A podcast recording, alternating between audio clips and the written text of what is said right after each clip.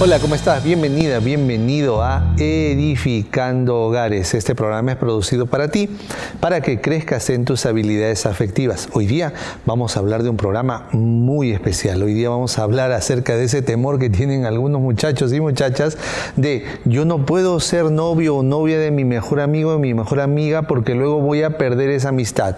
¿Puede mi mejor amigo o mi mejor amiga ser mi novio o mi novia? ¿Qué te parece, Vicky? ¿Cómo estás? ¿Cómo estás, Iván? Estoy sumamente feliz de hablar hoy día de esta condición muy posible, ¿no? De ser amigos y luego pasar a un estatus mayor que es el de ser novio. Vamos a hablar de esto con todo cariño para esa juventud que de hecho está dudosa y diciendo, no, no, no, no, amigo es una cosa, novio es muy diferente. Mira, cuando ya tú tienes tu amigo, tu amiga, que es tu mejor amigo y tu mejor amiga, es porque mm, si hemos visto, has visto los programas anteriores, y si no lo has visto, hazlo, por favor, hazlo y comparte, comparte. Este programa lo estás viendo por Facebook, lo estás viendo por algún medio digital, por favor, comparte, esperanza. Y esto es otra manera de hacer la misión. Mira, un amigo es porque miran las cosas similar, juzgan similar, dan juicios de valor similar, se regulan similar.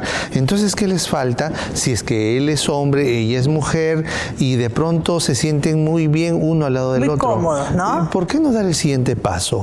Porque tiene que haber una atracción, Iván. De hecho, se sienten agradados uno al otro, se sienten muy eh, cómodos, esa es la palabra, porque el tiempo se va como agua entre los dedos, no se dan cuenta. Pero falta algo más, que sería un componente de atracción física, ¿no? Una atracción de decir, ay, qué lindo sería abrazarlo, besarlo, darle un besito por allí, un abracito. Eso es lo que falta, porque entre amigos es un cariño de hermanos, un cariño de... Filial. Exactamente, ¿no? Pero no hay un interés eh, físico de ninguna forma. Pero de esta verdadera amistad, posiblemente entre ellos esté el que podría llegar a ser tu cónyuge. ¿Tú, tú sabes cómo empieza el noviazgo en, en los judíos?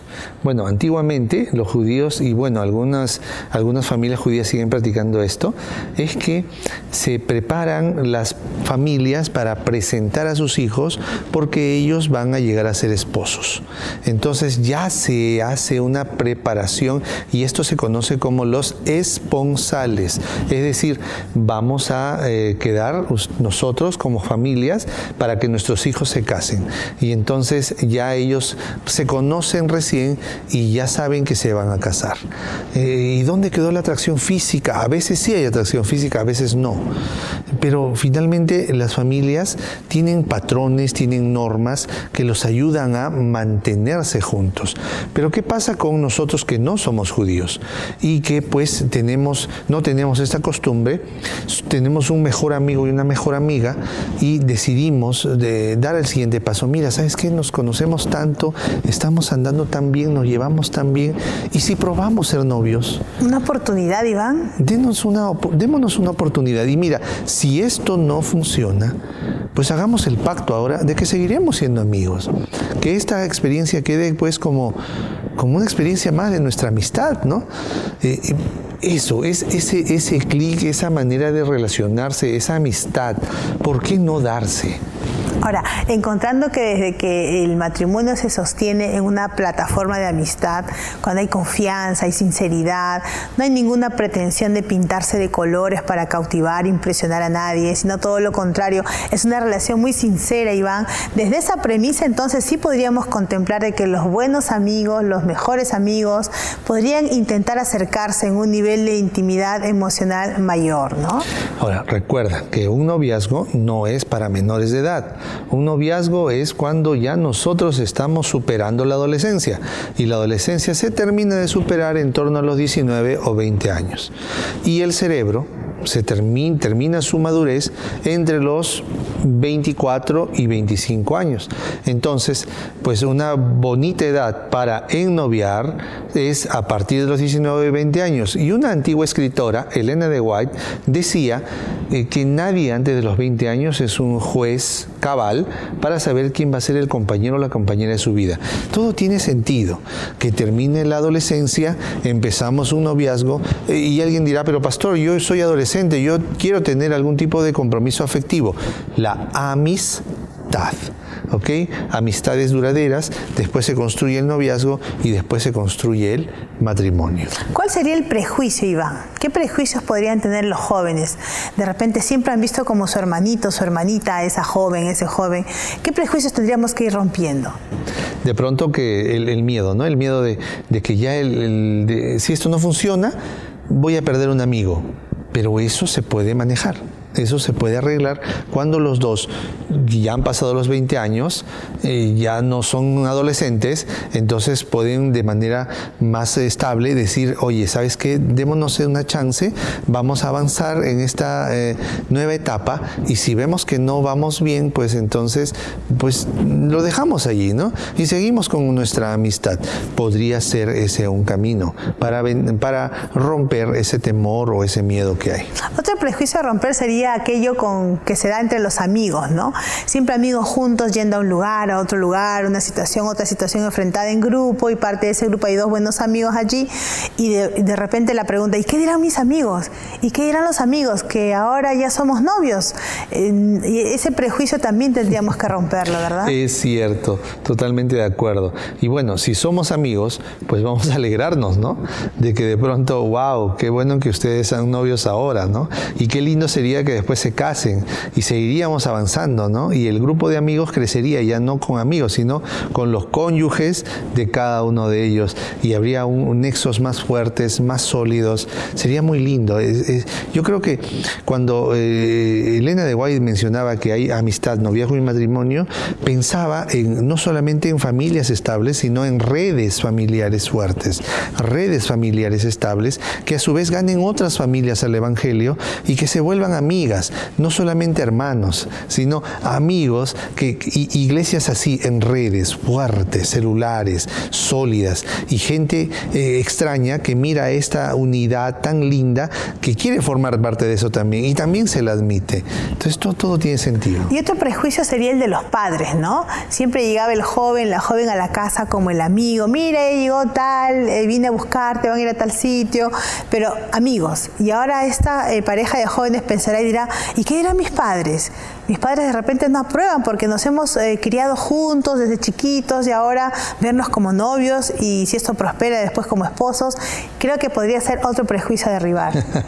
es cierto, es cierto. Y bueno, y ese prejuicio ya es un tema de nosotros los papás, ¿no? Que tengamos que estar abiertos a que nuestros hijos puedan tener y construir noviazgos saludables y pues nuestro temor no debiera ser de, oh, lo vi de niño, lo vi de niña a su novio, a su novia, sino es un hijo de Dios, ama a Dios, ama a mi hija, lo conozco bien, pues prácticamente ha sido como un miembro más de la familia desde hace tantos años, pues qué bueno que se perpetúe esta condición a lo largo de las décadas y el día que yo muera, yo sabré que mi hija está en buenas manos, ¿no? Y un último prejuicio se me ocurre es el que tú misma puedas tener contigo, ¿no? No, pero ¿cómo me puede gustar él? Si siempre ha sido mi amigo. ¿Cómo me puede gustar ella? Si siempre ha sido como mi hermanita. No, no, no, no. Yo estoy mal, yo estoy mal. Eh, pensamientos fuera de mí. Pero no es real quizás por ahí un joven puede decir, pero quizás sea ella la futura esposa porque se entienden tan bien, se llevan tan bien, tienen una cosmovisión similar, objetivos parecidos y sí articulen como una relación más estable. ¿Y por qué no? Esa es la, la, respuesta, la pregunta. ¿Por qué no? ¿Acaso no son de la misma fe? ¿Acaso no tienen eh, los, eh, expectativas similares y pues se conocen bastante bien? Pues todo está dado como para que salga un noviazgo muy saludable. Solo está en romper prejuicios. Mi amigo, mi amiga, como tú ya vas escuchando, pues un, amigo, un mejor amigo, sí puede llegar a ser novio, pero tienen que tener esas salvedades, ¿ok? Tienen que tener esos cuidados. Antes de empezar la relación, saber que, pues si esto no funciona, seguir adelante, ¿ok? Seguir adelante. ¿Por qué? Porque eh, la amistad es una cosa muy bella, la, amistad es una, una, estructura social muy rica y cuando está Dios presente allí, entonces la amistad se vuelve pues trascendente. Cuando nosotros vamos avanzando en la vida y descubrimos que esa persona que es especial, que es un amigo, una amiga, puede convertirse en un novio o una novia, pues dense la oportunidad de amarse, no solamente a nivel este, afectivo, amical o filial, sino también eh, de manera romántica. ¿ok? La palabra de Dios nos da algunos consejos, ¿verdad, Victoria? En la Biblia, el libro de Proverbios, el capítulo 18 y el versículo 24 dicen, el hombre que tiene amigos ha de mostrarse amigo, y amigo hay más unido que un hermano. El hombre que tiene amigos ha de mostrarse amigo. La amistad hay que conservarla. Y en ese plan de amistad, en ese plan, de cariño, en ese plan de cuidado que siente uno del otro, construir un noviazgo es maravilloso. Es maravilloso, ¿por qué? Porque eh, es muy diferente a una persona que recién se conocen hace dos meses, tres meses, dicen que son amigos y ya son novios y creen que el noviazgo es para conocer a la persona.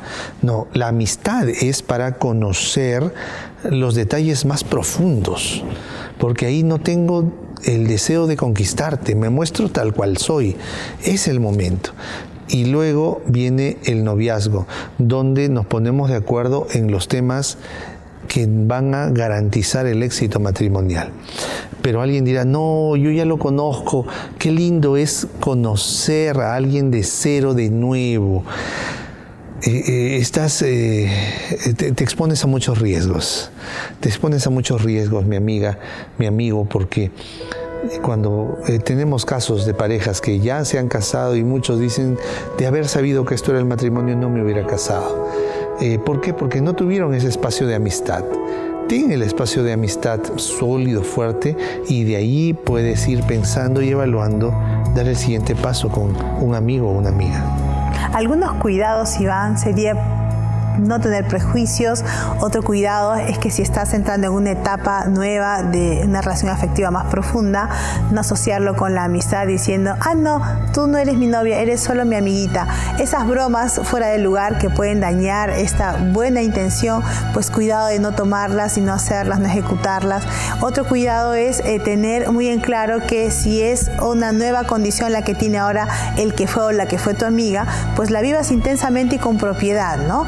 Es una persona que ahora está en proyección a ser tu esposa, proyección a ser tu esposo y los temas de conversación también deben ser más profundos en esa dirección. Esas son recomendaciones para poder optimizar este cambio de estatus. Edificando Hogares es un programa producido para ti, para que tú crezcas en tus habilidades afectivas. Nos vemos en la siguiente edición. Por favor, comparte, comparte, comparte, comparte esperanza para la familia.